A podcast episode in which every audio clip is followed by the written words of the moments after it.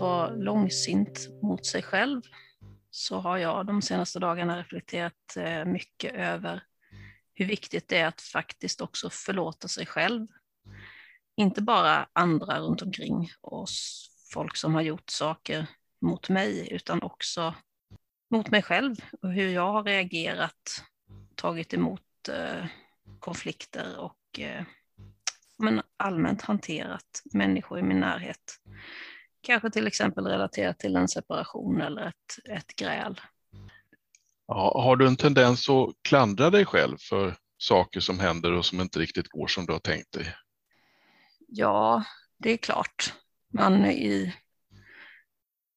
retrospektiv kan se att man kunde hanterat en situation snyggare eller man kunde varit mera tydlig och, eh, och sådär. Men eh, det är ju ett känt faktum att det är svårt att ändra på saker som har hänt. Eh, man får kanske acceptera det som skedde och, och känna ändå att jag gjorde det bästa utifrån den, det läget jag var i då. Ja, det är ju svårt att ändra det som har hänt. Det, det, är väl till och med omöjligt, men på ett sätt kan man ju faktiskt ändra det. Man kan ju ändra, som du säger, sitt sätt att förhålla sig till det, sitt sätt att se på det och försöka omvandla det på något sätt till ett lärande.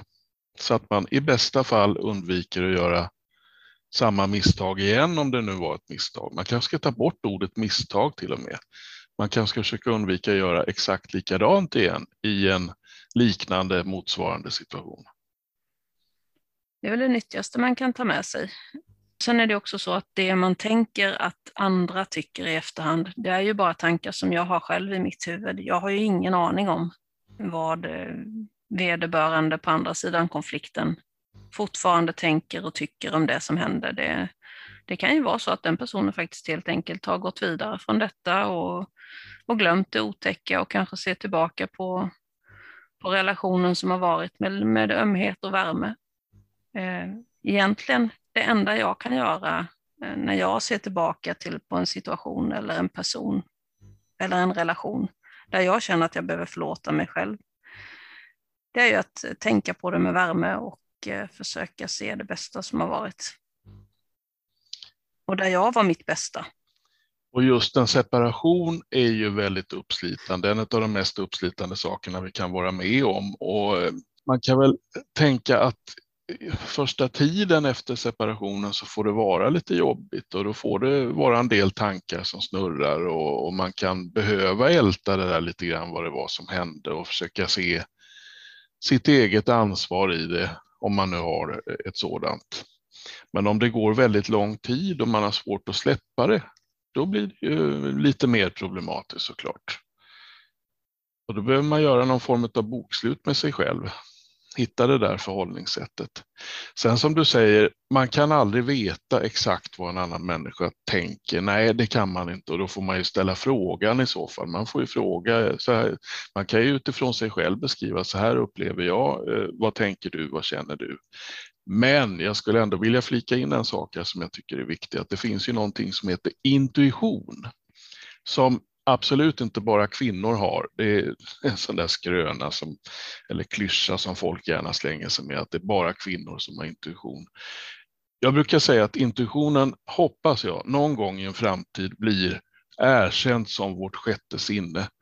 Jag skulle vilja säga att intuitionen är någon slags mischmasch, sammanfattning av en massa saker som vi eh, ser, hör, känner och så vidare, men som vi inte riktigt förmår att bearbeta och kanske heller inte är utrustade riktigt med redskap för att bearbeta. Därför att eh, evolutionen har ju lärt oss att överleva i första hand och då har man fokus framåt väldigt mycket, fokus på det konkreta, att leta efter ett hot, söka av vad man har runt sig, ska jag kämpa eller fly i förhållande till det som sker. Men just intuitionen, den där, vi kanske kan säga magkänslan, ofta är det väl där någonstans det sitter, kan också innehålla viktig information om någonting. Så att jag tror att vi, vi kan behöva träna oss på att acceptera intuitionen och också läsa av intuitionen och försöka förstå vad den står för. Visst, det blir en gissning, men ofta skulle jag vilja säga att den gissningen ligger åtminstone i den riktningen som sanningen ligger. Jag skulle vilja koppla tillbaka också till det här du säger med att göra ett bokslut. Ehm, att göra ett bokslut över en relation behöver ju inte innebära att man måste inkludera den andra parten. För att, just som du säger, det kanske finns en konflikt som man, man riskerar att elda på. Man kanske har varit hotad på något sätt och kanske i så fall skulle få nya hot eller att konflikten skulle bubbla upp igen på något sätt. Men bokslutet med sig själv, tänker jag, det är oerhört viktigt. Eh, att, att man också förstår att man kan göra det med sig själv och det är till syvende och sist ens egna inställning till, till det här gamla som har hänt som är det viktiga, inte vad den andra tycker.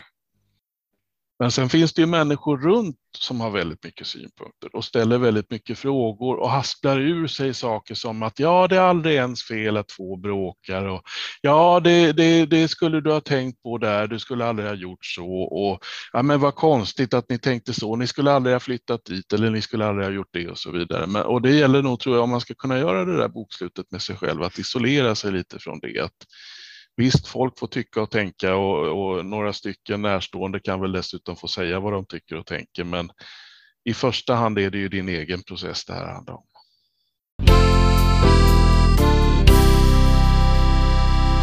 Nu stundar påsken, långhelg, årets längsta helg blir det ju då i och med att det är helgdag både på fredagen och måndagen och dessutom aldrig någon som flyttar på det. Det är perfekt, tycker alla utom Svensk Näringsliv möjligen. Eh, och nu ska man ju eh, helst inte träffas, tycker Folkhälsomyndigheten, men eh, troligtvis så kommer folk ändå träffas och försöka hålla avstånd så gott det går. Hur ser planerna ut?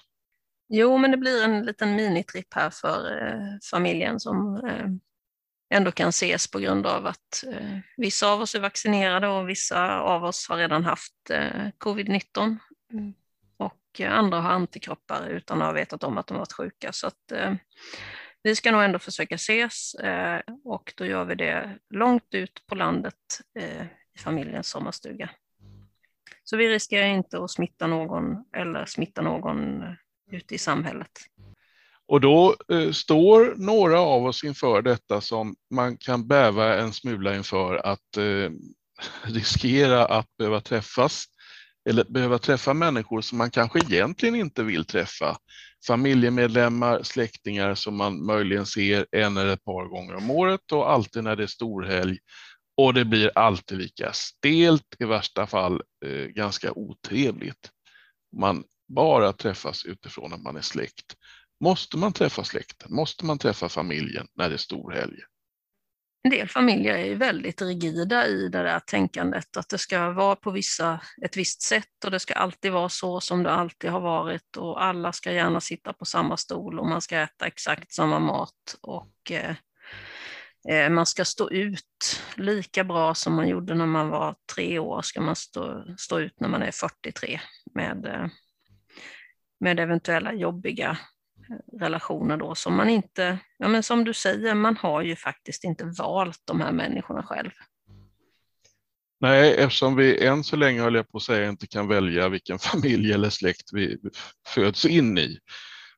Människan behöver traditioner och att samlas runt olika saker och det som du säger, då blir det en tradition att just vi, de här människorna träffas men anledningen till att man träffas utöver att det är stor helg är egentligen bara att man är släkt, ingenting annat. Man kanske inte har så mycket gemensamt och dessutom kanske det på sina håll finns ett beteende som gör det uteslutet att man skulle träffas under andra omständigheter. Det är bara för att det är storhelg och för att man är släkt som man sitter där vid bordet. Och hur ska man då förhålla sig till den situationen? Jag tycker det är en jättebra tankeställare det som du säger där att eh, hade detta inte varit din släkt så hade du inte lagt någon tid på de här människorna.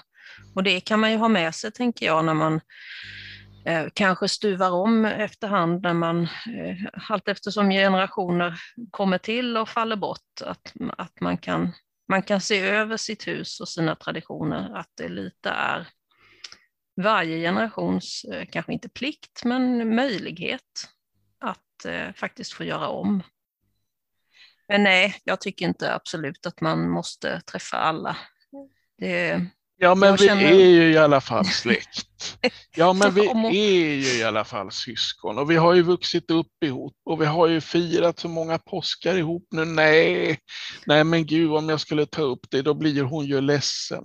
Och vad ska Ja, och han säga om det? Ja, ofta är det mamma som blir det. Mamma mamma. tenderar ju att bli den sammanhållande länken i familjen och släkten. På många håll är det nog så, helt enkelt. Mm. Och, och rädslan över att göra någon ledsen kan då tvinga in oss i det här umgänget som du säger, som man aldrig skulle ha valt under några andra omständigheter. Man skulle ju inte åka hem till en familj som man absolut inte trivs med och bestämma sig för att nu, nu firar vi påsk när inte släktbanden finns där. Men å andra sidan är det ju också så att om man ska re i det här, ge sig in i det här och börja göra upp med det Mm. här, så då, då riskerar det att leda till nya problem. För det är klart att alla kommer inte stå där och applådera när du ringer och säger att nej, den här påsken tänker vi fira på ett annat sätt. Ja, och man kanske inte ska ta upp den pucken eh, på påskafton då vid middagsbordet att nu har jag tänkt att till nästa år så vill inte jag sitta här med morbror Börje som eh, röstar på eh, det bruna partiet och eh, har en massa tråkiga åsikter om veganer och feminister och, eh, och så vidare. Eller vad det nu kan vara. Och där har vi moster.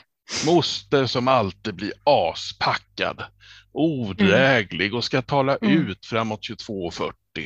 Och sen har vi Ja. eh, pappa då som sitter där i fåtöljen och han brukar ju somna innan vi ens har fått fram ägghalvorna. Och sen har vi brorsan, ja, jag vet inte vad som har blivit med honom egentligen. Det är väl sen han träffade den där, den där kvinnan, jag vet inte vad hon gör med honom. De är så lustiga på något sätt.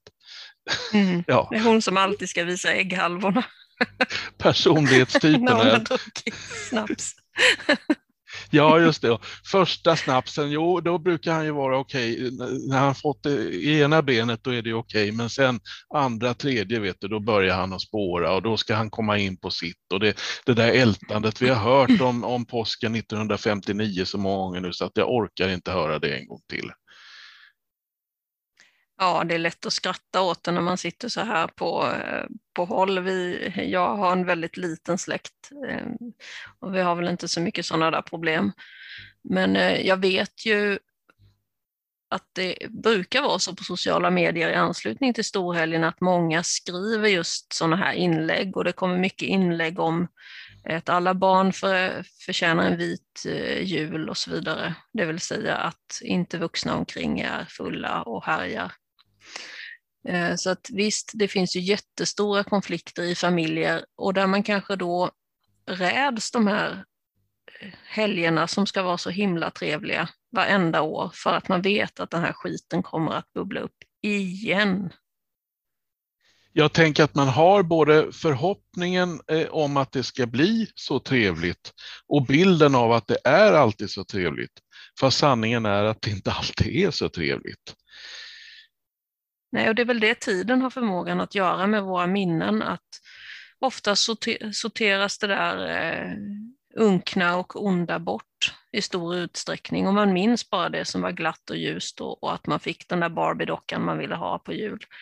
Men att kanske det där bubblande, passivt aggressiva eh, drickandet eller vad det nu är, det, det finns ju där i, i botten och sen så när man ser det varje år så kommer man ihåg bara nej, ja just det, det är så här det alltid blir. Nej, Människan kan man ju säga då ger sig in på en ganska farlig balansgång. Alkoholen underlättar säkert i viss mån i vissa umgängen. Det, det får folk att slappna av och kanske öppna upp sig lite mer. Det skulle säkert i många familjer släkter kunna bli lite stelt om man plötsligt tog bort all alkohol. Men å andra sidan så är det ju så lätt att det, att det går för långt, att det spårar ur, att det blir en snaps för mycket, några påsköl för mycket, sen kommer virren fram och så vidare. Så att det är ju ett högriskprojekt egentligen som man ger sig in i och framför allt om man då eh, ska eh, liksom dricka ihop med människor som man egentligen inte trivs med. För så länge du inte har alkoholen i dig så ökar väl ändå möjligheten i viss mån skulle jag säga att, att du kan hålla ihop det på något sätt och kanske acceptera i större utsträckning människors egenheter och, och saker som sägs. Ja, omdömet eh, sviktar ju med alkoholintag, det är ju allmänt känt. Ehm, jag, jag kan tycka när man har små barn i familjen eller eh, så, så kan man eh, definitivt undvika eller ta bort alkoholen. Ehm, jag vet familjer där man till exempel har väldigt mycket alkohol på barnkalas och det tycker jag är väldigt konstigt. Ska man fira en liten unge som fyller fem år så behöver inte pappa och morfar och farfar och alla andra sitta där och dricka whisky eh, framåt tips extra tid utan man kan faktiskt hålla sig nykter då när det är en massa barn med i bilden. Nej, det är märkligt, hörru, som en liten parentes, hur alla typer av sammankomster kan ses som en förevändning att få dricka alkohol. Det är lite sorgligt på sätt och vis. Men å andra sidan, kan man hålla det under kontrollerade former så ska inte jag moralisera så mycket över det. Men om vi jag skulle försöka... vilja säga ja. så här också angående alkohol, att det är faktiskt ganska så viktigt också. Om man nu har alkohol i sin familj, man använder alkohol i som vi gör i, i, svensk kultur, får man väl ändå säga, så är det ju viktigt också att barn och ungdomar får se vuxna som kan dricka utan att fullständigt tappa huvudet. Att man får se att det finns ett normalt beteende kring alkohol. Nu har vi druckit några glas vin här. Någon blir lite i sin hatt, men det blir inte värre än så. Nej. Men för att komma framåt här nu då, eh, det här tvångsmässiga umgänget människorna som man egentligen inte vill umgås med. Vad, vad, vad, har vi för tips att ge här? Ska man, du var väl inne lite på tidigare att man, att man har makten, eller jag uppfattar det så i varje fall, att makten ligger hos dig. Du, du har ju naturligtvis din, är i din fulla rätt att eh, hitta på någonting annat, att helt enkelt meddela att nej, men vi har andra planer den här påskhelgen eller vad det nu är för stor helg. Och kanske framför allt i coronatid har man ju liksom, öppet mål nästan att komma med vilket svepskäl som helst. Ja, jag tänker ju också så här oftast att det kommer ju en påsk nästa år också. Eller det kommer en jul nästa år. Det som inte blir som man har tänkt sig i år på grund av att man är trött, sliten, stressad. Eh, man kanske har ekonomiska förutsättningar som inte är som de brukar. Det kan ju också ha drabbat många familjer nu i de här tiderna när man kanske har blivit av med jobbet eller jobbar mycket mindre än man gjorde innan. Det kanske tryter i plånkan och då kan ju det vara skönt att få slippa bjuda Gud och halva världen på middag eh, tre dagar i rad och slippa köpa gigantiska påskägg till alla mm, syskonbarn och kusiner och hej och hå. Så att eh, jag, jag brukar säga så att Känner du att i år är inte påsken något för mig att fira, jag orkar inte, eller julen får bara segla förbi 2021. Det är inget som vi orkar hålla på och engagera oss i. Vi tänker äta tacos och, och kolla på tv bara. Då tycker jag att man har sin fulla rätt att göra det. Jag skulle också vilja slå ett slag för acceptans i det här sammanhanget. Vi kommer in på acceptans ibland. Att det finns en del saker som du kanske inte som kanske inte är så lätta att påverka om man ska påverka det hela vägen fullt ut. Till exempel att ringa och säga att vi kommer inte. Måste allting bli så himla stort hela tiden? Måste det bli en stor påskbaluns som börjar klockan två och håller på långt in på småtimmarna? Kan man tänka sig att man säger att ja, men vi kommer bort en stund, vi, vi stannar ett par timmar och vi, vi hinner väl äta ihop och så. Och sen tar man det för vad det är. Ett par timmar av sitt liv kan man ändå stå ut med den där odrägliga mosten eller eh, Börje eller vad han nu heter som sitter där och vräker ur sig saker. Ta det för vad det är. Du behöver inte låta allting komma åt dig så mycket. Du behöver inte gå i clinch med människor. Du behöver inte gå in i diskussion med folk, utan eh, åk dit en stund.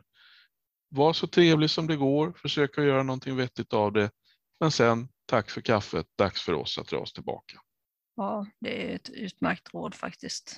Det, alltså inte låta det komma en in på skinnet. Att folk är olika, folk tänker olika, vi är från olika generationer, traditioner är olika viktiga, olika viktiga för olika människor. Och eh, jag får göra min egen version av det hela. Det, det är min rättighet så att säga. Ja, du är ju regissören och verkställande direktören och allt möjligt i ditt eget liv, så att du har ju mandatet hos dig. Men om vi uppmanar lyssnarna på relationsskeppet här att bryta med familjen och bryta med släkten, ja det kan man göra, det är naturligtvis ett alternativ, men risken är att du eh, initierar ett ännu större problem än vad själva påskfirandet är. Så att vill man se till att eh, skapa ett gott liv, så gott liv som det går för sig, så kanske man inte behöver ta den allra största, mest ultimata konflikten fullt ut, utan hitta en, en okej okay väg, e, e, ett okej okay sätt. Så här kan jag acceptera att träffa de här människorna som jag kanske inte egentligen tycker är världens roligaste. Men okej, okay, jag ger dem ett par timmar av mitt liv. Det kan de ändå, och även jag, eh, vara värda någonstans.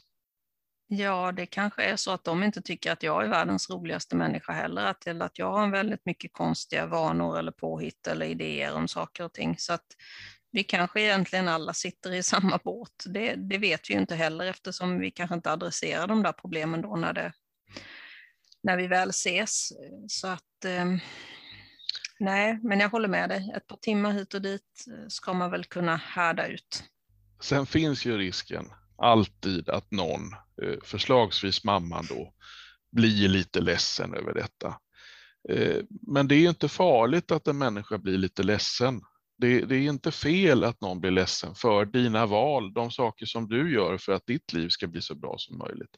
Man måste inte alltid offra sig för alla människor. Är det bättre att du går omkring och är ledsen hela påskhelgen än att en annan människa kanske är ledsen en liten stund och sen kan lägga det bakom sig och gå vidare. Ja, eller att till exempel dina barn ska gå och ha ont i magen för att alla är så fulla jämt på, på storhelgerna och det är jobbigt att träffa, träffa de där människorna. Eh, du kanske som vuxen klarar av det, men, men Eh, man får se det från barnens synvinkel också, att när det är mycket konflikter eller ehm, samtalstonen är tråkig eller det är hetsk stämning på något sätt obehagligt, så är ju barnen som stora, stora paraboler på alla sådana känslor. Och är det då värt att förstöra barnens helg när det gäller barn så skulle jag nog vilja säga om, om påskhelgen brukar spåra ur och bli ett sjöslag och alla brukar bli fulla och bete sig illa. Åk inte dit med barnen skulle jag säga då. Det, det ska inte barnen behöva utstå. Där får du nog löpa linan ut och helt enkelt eh, säga att nej, men vi kommer inte. Nej, för den du fattar beslut för, tänker jag lite som vuxen, det är ju, det är ju dels dig själv och kanske då din partner som inte är släkt med din släkt eh, och som kanske inte heller trivs så bra. Eh, och sen är det ju barnen. Så att eh, man får nog försöka se lite objektivt också på sammanhangen där man vill sätta sig och sin familj. Se vad, vad kan det ge oss, vilken glädje ger det oss eller eventuellt ingen glädje alls eh, inblandat i, i släktträffar. Nej, men då får man kanske säga att man inte ska delta helt enkelt. Sen se lite subjektivt på det också, för hur, hur du är, hur du beter dig, vilken attityd du har och så vidare påverkar ju också omgivningen. Du kan ju testa här att kasta in en game changer i sammanhanget, att du helt enkelt bestämmer dig för att jag åker dit och så anstränger jag mig för att vara gladare och mer positiv, kanske än vad jag egentligen är. För att påverka omgivningen i en annan riktning så att det inte behöver bli så där som det har blivit de senaste 37 påskarna. Ja, också bryta mönstret då. Om man tänker så här, nej, nu har jag suttit i 37 påskar vid det där påskbordet i, i, på samma veranda med samma porslin eh, hemma hos morsan och farsan. Nej, men nu bryter vi det här. Det, det brukar inte bli bra och det brukar inte vara trevligt. Så då kan man ju själv säga att i år bjuder jag på korvgrillning. Vi ses där och där, ta på oömma kläder, eh, hopp och lek för alla barnen utomhus. Och sen så grillar man korv och, och petar i, i, eh, i brasan under en förmiddag och sen så säger man tack och hej och åker hem och äter vad man vill och gör vad man vill. Men bryta mönster tror jag man, man måste våga göra även med sin egen släkt. Ja, och kommer ändå eh, farbror Rasse-Börje där med sin eh, 75 och ska dricka whisky, så du behöver ju inte haka på det. Bara för att han häller upp till dig behöver inte du haka på i det tempot och dricka och bli full. Det, det får han väl sitta och göra på sin kant då, om han tycker det under de där timmarna. Det finns ju ingenting som säger att du måste följa med i det racet. Nej, och arrangerar du en fest så sätter ju du upp reglerna för vad som ska hända där. Finns det ingen alkohol så finns det ingen alkohol. Nej, kanske ändå Börje ställer sin 75 på bordet och börjar hälla upp. Hur ska man göra då, pinsamt. då? Det är kanske är pinsamt att det bara är han som dricker då. Ja, och är det inte pinsamt för honom då, då skulle jag vilja tänka tanken att han kanske har ett alkoholproblem. Och då har du verkligen ett argument för att undvika sammanhanget. Nästa storhelg då får det ju bli, om skadan redan är skedd så att säga.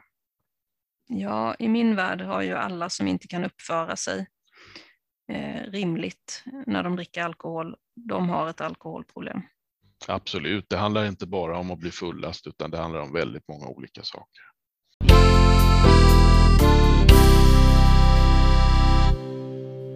Jag har noterat när jag tittat på statistiken över våra poddlyssnare här på relationsskeppet att 76 procent är kvinnor. Ja, Det- ja. och då- hittills får vi väl säga då. Hittills, ja exakt. Alltså faktiskt har siffran sjunkit lite. Så det är ju glädjande.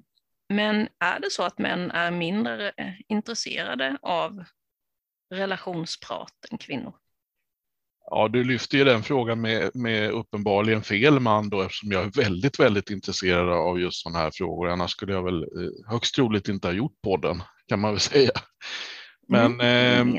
eh, ja, det, det traditionella, nu får vi verkligen vakta tungan här eh, så att vi inte säger saker som vi inte kan stå för. Men traditionellt sett får man väl säga är män i allmänhet mindre intresserade av relationer, känslor, människans inre liv och så vidare. Och det är ju också eh, en sak som många pratar om och som man kan höra ibland. Och för varje gång man säger det, desto större blir sanningen hos vissa.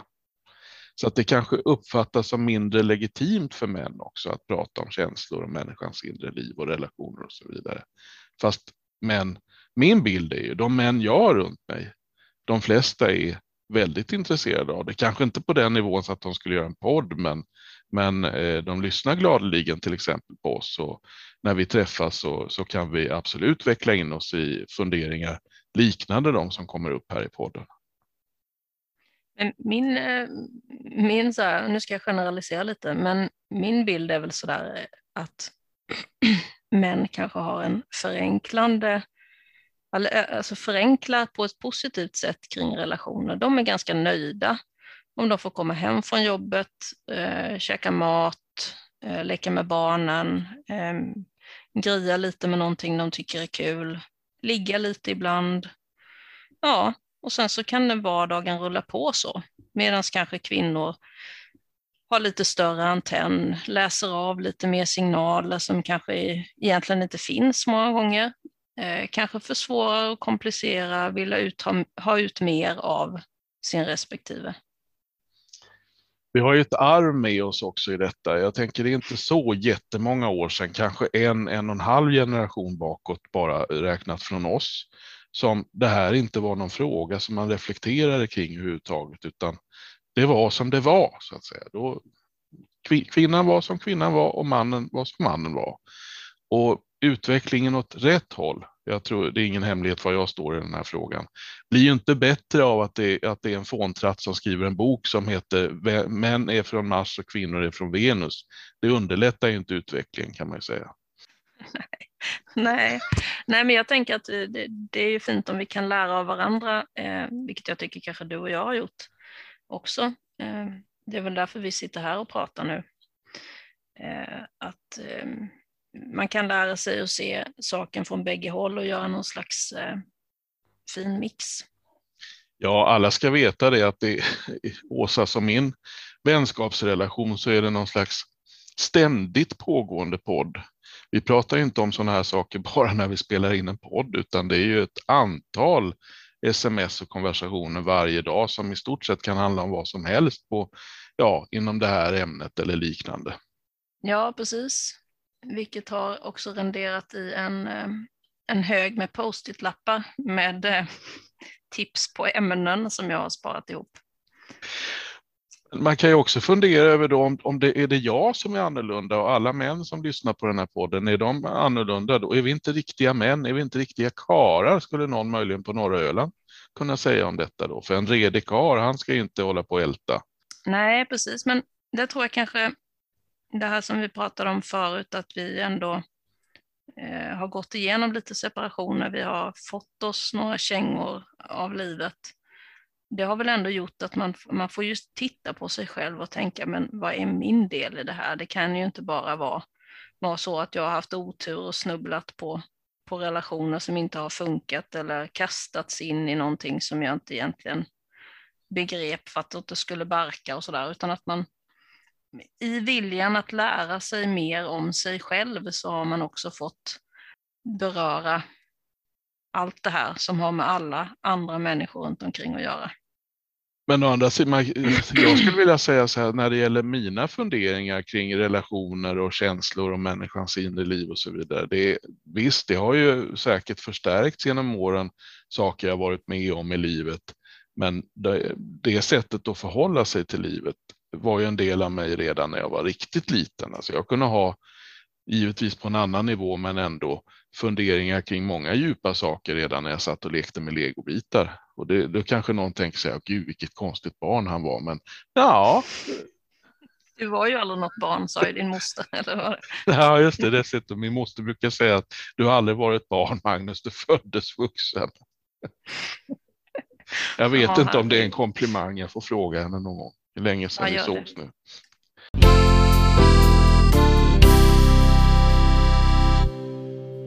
Det finns ju också relationer som tar sådär definitivt slut, eh, där ingen, eh, ingen är skyldig och ingen kan göra någonting åt saken och den andra parten i relationen faktiskt inte ens finns längre. Det vill säga, vad har vi för relation till de som inte lever längre? Döden helt enkelt. Relationen mm. till både döden i sig och relationen till döda människor. Människor som har varit en del av ditt liv men som inte finns med längre.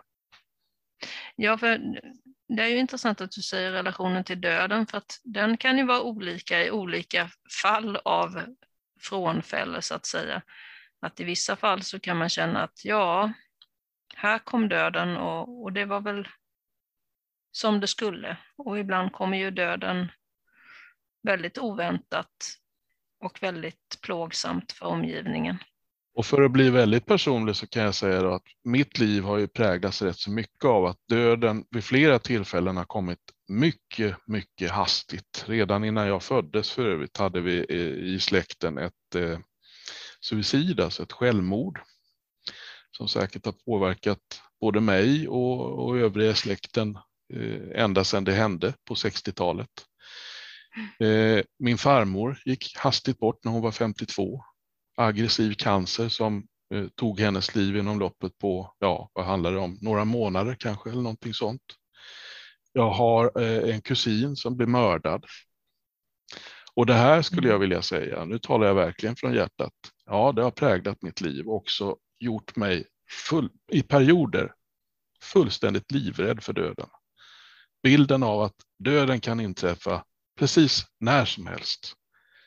Även när jag har det som allra roligast och bäst och döden känns avlägset så kan den slå ner som en blixt, som en bomb mitt i mitt liv.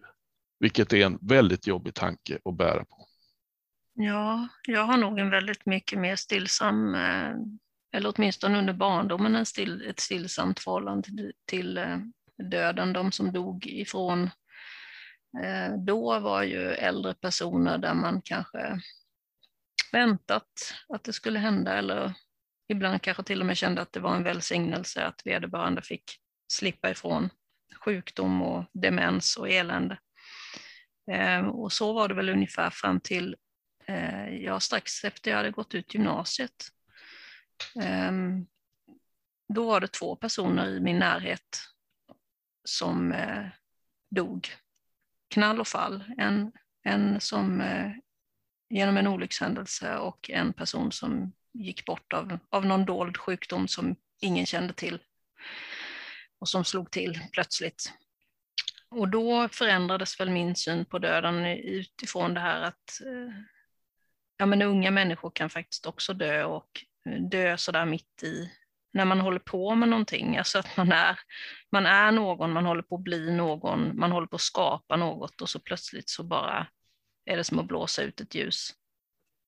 Men inför döden är vi alla lika och det är ju så med döden att den kan ju komma precis när som helst. Men livet blir ju olidligt att ständigt bära på den tanken och den känslan som är kopplad till den tanken. Det skulle, om man ska hårdra det kan man säga att livet vore inte värt livet om det inte gick att förhålla sig till döden på ett annat sätt än att hela tiden tänka på att den kommer förr eller senare. Den kommer ta oss allihop. Den kommer släcka alla relationer. Allt som vi pratar om i den här podden kommer döden utplåna så småningom. Det gäller ju faktiskt här som ett undantag kan man säga eh, i förhållande till vad vi brukar säga i podden att i viss mån eh, förneka, förvränga, förtränga och helt enkelt vara här och nu och acceptera att just nu lever jag och just nu har vi varandra och just nu är vi här och vi har det väldigt gott. Livet kommer ju ha ihjäl oss till slut, så är det ju. Ehm, sen är det frågan om och det, det, där tror jag vi människor är lite välsignade ändå, just att vi är ja, välsignade, men vi vet ju om att vi ska dö. Och vi vet också om att vi inte kan gå och tänka på det hela tiden, för då blir det ju som du säger, allting överskuggas ju av detta faktum. Om man, om man ska hårdra det så skulle man ju kunna förstöra hela sitt liv genom att bara tänka på att jag kan dö precis när som helst. Ja, och det, så har det inte varit i mitt fall då, eh, som tur är, utan jag har ju hittat sätt att förhålla mig till det här och i periodvis så, eh, så eh, känns döden väldigt, väldigt avlägsen. Men jag kan samtidigt snegla med avund på, jag har ju en god vän som aldrig tänker de här tankarna. En annan god vän som resonerar väldigt, väldigt logiskt. Ja, när jag dör så dör jag och det är ingenting jag kan göra någonting åt. Det får bli som det blir. Och ytterligare en vän som säger att nej, jag oroar mig inte för det nu, men om jag blir sjuk så får jag, då får jag hantera det då. Då får jag börja fundera. Mm. Väldigt, väldigt mm. rationellt. Och som sagt, jag kan snegla med avund på de människorna som, det finns ju människor som förnekar döden också för all del och som lever livet fullt ut och kanske i värsta fall bränner ljuset i båda ändar hela vägen. Just det där att leva, leva varje dag som att den skulle vara den sista har man ju alltid hört sådär att, att det skulle vara en bra strategi. Jag tycker det verkar lite panik, panikartat. Ja, det blir ju så extremt. Döstäda man... och skriva testamente varenda dag utsätta sig för, för både det ena och det andra och, och, ta vilka risker som helst. Och I någon mån får man väl ändå försöka sörja för morgondagen och, och planera för sin framtid. Det går inte att kapitulera fullständigt och, och, tänka att det spelar ingen roll vad jag gör därför att i viss mån, visst vi har genetiken eh, mot oss eller med oss, det vet vi inte, men till stora delar så går det ändå att påverka eh, hur man lever sitt liv. Man måste ju inte supa ner sig varenda dag eller röka 60 cigaretter om dagen eller aldrig motionera eller vräka i sig pizza till lunch och middag och så vidare. Men det, det är ju det som är att bränna ljuset i båda ändar och då på ett sätt leva livet fullt ut om det nu är det som är det eftersträvansvärda. Jag tycker väl att det kan vara skönt att ha med sig livets skörhet och livets föränderlighet och Ehm, även i livet minnas att döden finns såklart, för att man har ju sin tid och man, man är begränsad. Jag har väl aldrig själv varit direkt rädd för döden, som du kanske beskriver det ibland, men eller att jag har haft det med mig som en tanke, utan jag har, jag har nog mer levt ut efter att ja, men det, dit ska vi alla eh, någon dag men jag kan inte göra så mycket åt det, utan mer ha det bra i stunden. Man kan ju inte vända döden i sig till någonting positivt kanske, men man, eh, man kan ändå vända sin tanke, sitt förhållningssätt till döden. Om man tänker på döden så kan man vända på det och fokusera på livet som är här och nu. Och jag vet författaren Anders Johansson, Kalmarförfattaren på den tiden vi hade kontakt, sa till mig en gång vi gjorde ett eh, radioprogram som hette Nu vaknar naturen, vilket naturligtvis är oerhört häpnadsväckande att jag har gjort ett sådant radioprogram, men det är en helt annan historia. Var det djur sa, med så tycker jag så ja, Jag som inte kan se skillnad på blommor och fåglar och så vidare. Men han sa i varje fall vid ett tillfälle när han var med i programmet att man reflekterar Magnus för varje vår som kommer att man har inte ett oräkneligt antal vårar till sitt förfogande. Och det tyckte jag var någonting fint och det har fått mig att uppskatta våren och för all del övriga årstider ännu mer därför att eh, man vet inte hur många, hur många årstider man har kvar att uppleva. Och då blir ju upplevelsen av det som pågår här och nu blir ju starkare om man tänker så. Jag tror att man kan värdesätta det på ett annat sätt. Jag hade en, en eh, väldigt gammal släkting som å andra sidan sa tvärtom. Att, att när det började våras så sa hon som levde något slags självhushållarliv under ganska knappa förhållanden eh, i de småländska skogarna att jag vet inte om jag orkar en sommar mer för jag vet vad som kommer därefter. Mm. Eh, och jag tror väl att varje nyans i sånt här som kan få en att se livet Eh, där det är och står och blommar och fortskrider och utvecklas och förändras, att det är det som är det är det som skyddar oss från livets eh, slutpunkt så att säga och rädslan därinför. Och livets slutpunkt behöver i sig heller inte vara ett stort trauma, en fruktansvärd upplevelse. De eh, två gånger som jag har mött döden på riktigt nära håll själv. Jag stod vid min mormors dödsbädd när hon tog sitt sista andetag. Och det var en fin stund, ett väldigt starkt ögonblick. Hon hade sagt länge att jag är färdig med det jordiska, jag, jag har gjort mitt. Hon var en bit över 80, hade förlikat sig med att min tid är snart ute. Och det var någonting fint i det. Och eh, några år senare dog min morfar och han var en bit över 90 när han gick bort. Och han ville inget hellre än att dö. Han var också färdig därför att han hade förlorat sin livskamrat. Han hade förlorat många eh, saker som i 85 år i varje fall varit en så given del av hans liv.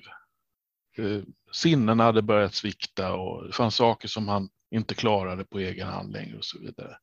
Och där var inte döden heller en förskräcklig upplevelse. Jag ska inte säga att den var fin i det fallet, för han led verkligen sista åren.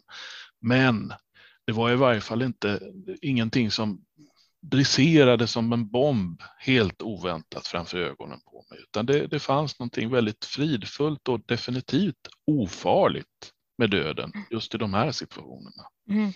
Och det säger ju de flesta Eh, som har varit med just vid en dödsbädd där en, där en, en väldigt sjuk person har fått eh, ta sitt sista andetag, att det är en väldigt fin upplevelse. Det var fint att få vara med och det kändes jättebra att få vara där i stunden eh, och sådär.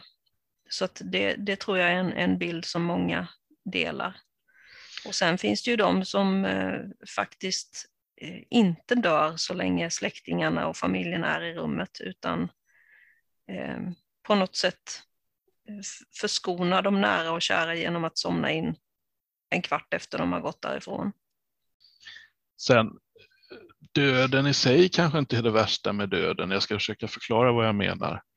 Jag att vara död är ju ingenting. Alltså då finns det ju inte längre. Jag älskar uttrycket gå ur tiden. För det som försvinner mm. är ju tiden. Ja. Rent eh, energimässigt försvinner du inte därför att stoftet kommer ju fortsätta finnas någonstans och den energi som har varit du kommer övergå i naturen och så småningom födas in i ett nytt energisystem, kanske en annan människa, en blomma eller vad det nu kan vara. Mm. Men vägen dit, kanske en lång kamp mot sjukdom eller de allra sista sekunderna innan döden är ett faktum. När de här vad brukar man säga att livet väger 21 gram eller vad är det som försvinner när en människa dör och har tagit sitt, sitt, sitt sista andetag? Det är väl just, ja, just den upplevelsen som känns så fasansfull. Ja, jag såg faktiskt en tv-serie för ett tag sedan på en av de stora streamingtjänsterna eh, som jag tror hette någonting med eh, ja, livet efter döden eller någonting sånt där. Eh, och det var väldigt intressant just eh, nära döden-upplevelser och eh, efter upplevelse av att man har levt förut och ehm, att prata med de som är döda på olika sätt genom olika medier och sådana här saker. Jättespännande, alltså helt objektivt, man kan se det med vilken ansats man vill. Det var, det var intressant, men det, det är ju också så vi människor har hanterat döden i, i mångt och mycket. Det är ju att faktiskt kanske då hitta på rakt av vad som händer därefter och vilka möjligheter vi har att ses igen och så vidare. Det påminner mig om ytterligare en av mina vänner som vi pratade om döden vid ett tillfälle och han tittade på mig med stor förvåning och sa att eh, vad är det att oroa sig för? Det är då det stora äventyret börjar. Det, var, det var hans, han hade någon slags eh, fantasyfilmbild av döden. Att eh, då får man äntligen spela huvudrollen i Sagan om ringen eller vad det nu var för bild han hade. Men han såg det som ett, ett stort äventyr helt enkelt. Då får vi egentligen veta svaret på, den, på ja. det yttersta grubbleriet. Det som vi aldrig kan få svar på innan vi är där får vi plötsligt då äntligen veta. Jag vet att jag sa det till mina barn när eh, deras farfar dog just eh, precis det att eh, nu vet farfar någonting som ingen annan av oss vet. Och det är just var man hamnar sen, om man hamnar någonstans. Döden är ju säkert, ja säkert ska jag inte säga som vi inte vet, men döden är ju väldigt besvärlig att hantera för de som är kvar givetvis. Och det är väl det tror jag också som, som skrämmer mycket, att bli en del av en uppslitande sorgeprocess, att eh, under en period som kan vara väldigt lång. Eh, mm. Bära på alla tårar, alla frågor som aldrig fick svar och eh, vetskapen om att den här människan som jag håller av så mycket får jag aldrig mer träffa. Jag får aldrig chansen att säga någonting igen. Jag får aldrig slå det telefonnumret igen eller skicka mm. det sms. Att vara död är lite som att vara dum i huvudet. Det är värst för dem som är runt omkring, brukar det heta. ja, tänkvärt onekligen. Ja. Men hur ska man förhålla sig till människor som är väldigt rädda för döden? Om vi tar det perspektivet för ett ögonblick. Människor som vill prata mycket om döden och som är uppenbart oroliga. Ska man trösta eller vad ska man ha för förhållningssätt? Påsken är ju en sån högtid som in, i viss mån i varje fall, påsken handlar ju både om död och, och på nytt födelse, inbjuder till existentiella samtal kan man ju säga de viktigaste att ta hand om där när det gäller rädslan för döden, det är ju barnen. Jag kommer ju ofta tillbaka till barnen. Eh, vi som vuxna är det kanske lite svårt att göra någonting åt, men eh, det finns ju perioder i barns liv och utveckling där rädslan för döden och separationer är enormt stor. Alltså det är en frukt, det är en skräck. Det är en återkommande mardröm kanske, det är en, en eh, fruktansvärd upplevelse varje gång mamma eller pappa försvinner ut ur rummet. Som vi har pratat om tidigare, att man vet inte att mamma och pappa fortfarande finns när de försvinner inom syn, utom synhåll och, och sådär. Ehm, så i det är det ju bara att finnas nära och trösta och eh, säga att ja, men det här är faktiskt ett av livets mysterier. Vi, vi vet inte vad som hände med farfar när han när han dog ifrån oss, eller katten eller hunden eller vad det nu kan vara. Utan det finns saker faktiskt i livet som, som inte har några svar. Det finns frågor som vi inte kan svara på och det får vi bara acceptera. Och sen så får man ta det utifrån de exempel och de tankar som kommer upp. Om det nu är kring eh, att man ska bli straffad för elaka saker man har gjort eller om man kommer ruttna och man kommer känna när maskarna gnager på en i graven och man kommer att, och lida i sitt dödsögonblick. Det är ju sånt där som vi aldrig kommer kunna svara på. Nej, viktigaste där är ju att Eh, våga ta samtalet ändå eller lyssna, lyssna på barns funderingar kring döden som ju faktiskt ibland kan vara väldigt upplyftande också. Barn kan ha en eh, nästan glorifierande bild av att man får flyga till himlen och att man blir en pappersdrake och allt vad det nu kan vara. Men samtidigt så handlar det om att aldrig förminska döden eller aldrig försöka förklara bort döden eller låtsas som att döden inte finns utan försöka hjälpa barnen och acceptera att det är, ett, det är en del av livet, det är ett faktum att vi, vi kommer dit. Nu säger jag inte att man ska uttrycka sig precis så här med barn, men förstår du vad jag menar? Att, att inte, inte förneka, förvränga, förtränga döden heller. Nej, men just det där som folk brukar ta till, att man säger att eh, farmor somnade in eller eh, farmor sitter på ett moln eller sådana där saker. Så det, det är svårt att veta hur man ska uttrycka sig, men att eh, just att inte använda ord eh, som innebär att man somnar på något sätt när man dör. Det tycker jag är en viktig sak, för det kan skrämma väldigt mycket att man inte vågar sova. Om jag stänger ögonen och somnar så kommer jag aldrig vakna mer. Men jag tycker som du att det är väldigt viktigt att ta de där samtalen, att våga prata om det som vi faktiskt inte har svar på. Eh, men att försöka hitta någon tröst i, i att kanske en svårt sjuk människa har fått slippa ifrån att ha ont och sådär. Jag tror det sämsta man kan säga det är att nej men det där ska du inte oroa dig för eller tänk mm. inte på det eller nej men sådana saker pratar vi inte om här. Nej, det, nu det ska några... alla vara glada. Ja, ja alltså förneka, förvränga, förtränga. Vi människor är mästerliga på att ta till de strategierna när det handlar om riktigt svåra saker. Men det är bättre att konfrontera det och att prata om det. Återigen, kommunikation. Vi har ju sagt det några gånger här i podden. Kommer säkert säga det många gånger än. Men jag skulle vilja lyfta en sak till. Det finns ju en del människor som lägger allt ansvar, höll jag på att säga, men det var fel ord, som lägger livet och döden utanför sig själva. Det vill säga lägger allting i Guds händer till exempel. Men riktigt så långt har jag inte kommit att jag går till kyrkan på söndagarna och tänker att eh, Gud kommer kalla hem mig så småningom när det är tid för det. Men det är ju också en strategi givetvis och säkert någonting som underlättar för vissa.